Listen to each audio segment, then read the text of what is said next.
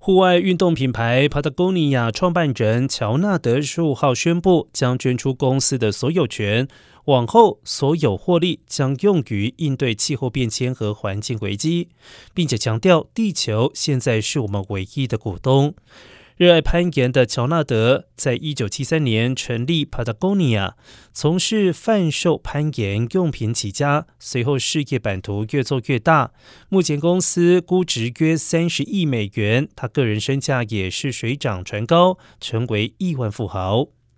现在，乔纳德把名下的 Patagonia 具投票权的股票约占总股数的百分之二，全数转让给新信托基金。另外，将所有普通股占总股数百分之九十八捐给非盈利环保组织。今后没有再投资于公司业务的获利，都将作为股利配发给非盈利环保组织，用于保护自然及对抗环境危机。预计这一笔金额每年约一亿美元，而且乔纳德家族这一笔捐献无法享有节税的优惠。